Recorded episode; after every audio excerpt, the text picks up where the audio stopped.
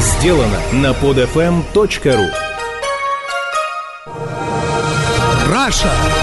Азбука выживания. Свод неписанных законов России. Это программа «Раша. Азбука выживания». Я Хрусталев. Здрасте. С некоторых пор я взял себе за правило пописывать в блоге разные там заметки. В этих публицистических писульках я преследую вполне очевидную цель – подумать и поговорить о какой-нибудь важной, с моей точки зрения, общественно-политической проблеме. Ну, а для того, чтобы сверить свои ощущения с другими людьми, есть такая прекрасная штука, как комментарий. Ваши комментарии. Это, кстати, относится и к программе, к так называемой программе «Раша. Азбука выживания». Так вот, в последнее время я стал серьезнее относиться к тому, что пишут люди под разными, в том числе и под моими текстами. В конце концов, ну, что может лучше отражать умонастроение, чем эти самые инет-комменты. А, так вот, все комментарии я для себя условно разделил на четыре типа. Первый тип – овер. Это когда комментирующий, вчитав текст больше, чем в него заложено, начинает рассуждать о том, чего автор, преследовавший более скромные цели, даже не имел в виду. Таких комментариев немного, и принадлежат они, как правило, тем, кого принято называть думающими людьми. У этих людей обычно есть своя железно несгибаемая гражданская и человеческая позиция и своя программная тема, на которую они предпочитают говорить всегда и всюду, независимо от повестки дня. А второй тип, второй тип комментариев – адекватный. Таких комментариев также немного. Пишут их люди, которые внимательно читают текст и искренне желают разобраться в написанном. Они пытаются понять основной посыл автора и аргументированно выразить свое согласие или несогласие с ним. Комментарии для них обычно это возможность для диалога и способ сверить с другими свои внутренние часы. Третий тип комментариев – комментарии для галочки.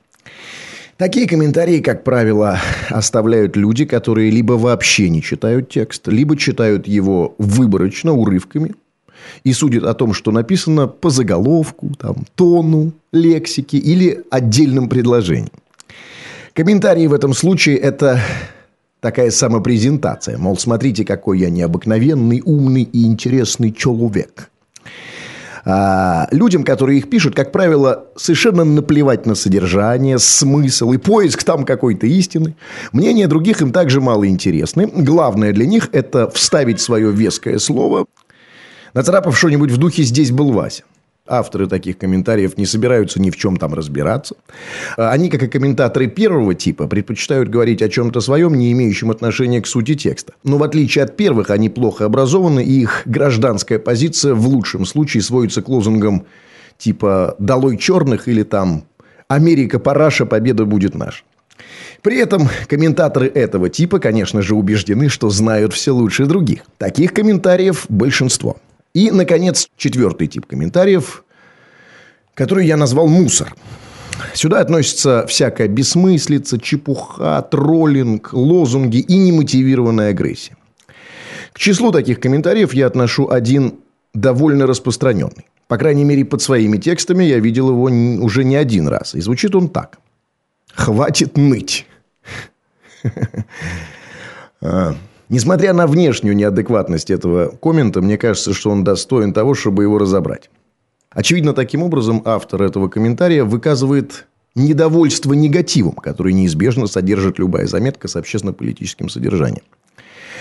Авторы таких комментариев, не врубаясь в специфику публицистического жанра, который, само собой, подразумевает там, постановку проблемы, гиперболу, провокацию, они думают, что подобные тексты – это такое личное высказывание. Знаете, нечто вроде смс или сообщения в Твиттере. «Хватит ныть!»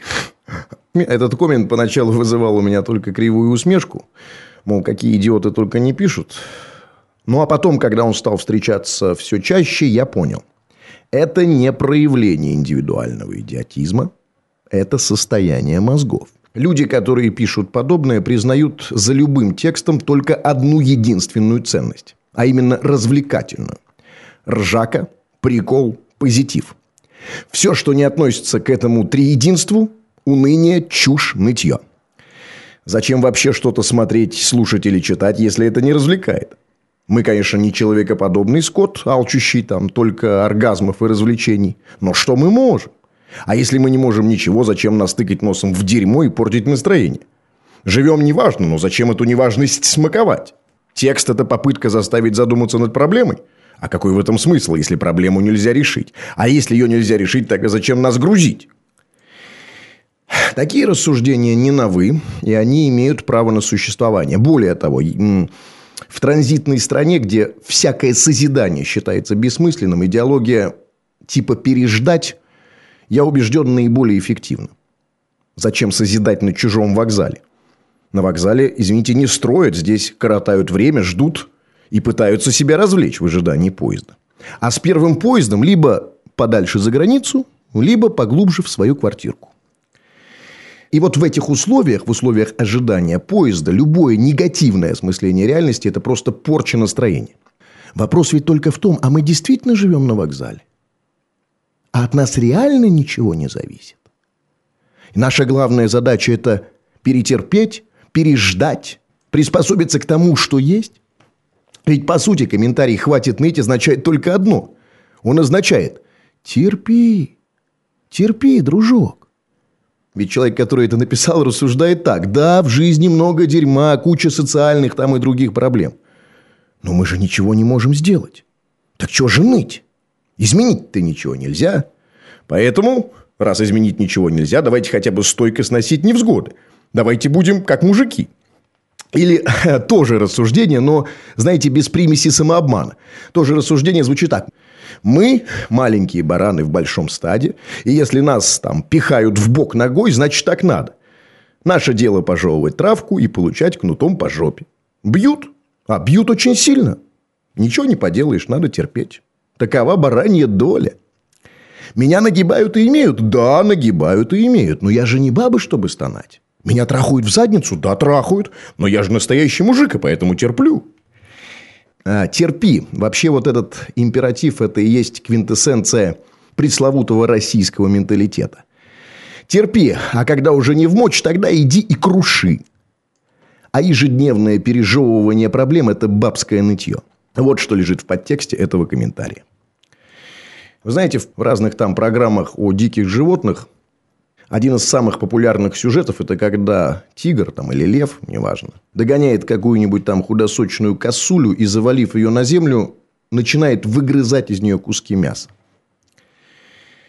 И вы знаете, э, лично мне жаль это беззаветное животное даже не потому, что его убивают. Ничего не поделаешь. Ну, такова жестокая реальность фауны. Ее бесконечно жаль, потому что когда эту самую косулю рвут на части, она непостижимо, безропотно молчит. И вот иногда эти косули до боли напоминают мне нас, российский народ. Это программа «Раша. Азбука выживания». Я Хрусталев. Пока. Скачать другие выпуски этой программы и оставить комментарии вы можете на podfm.ru.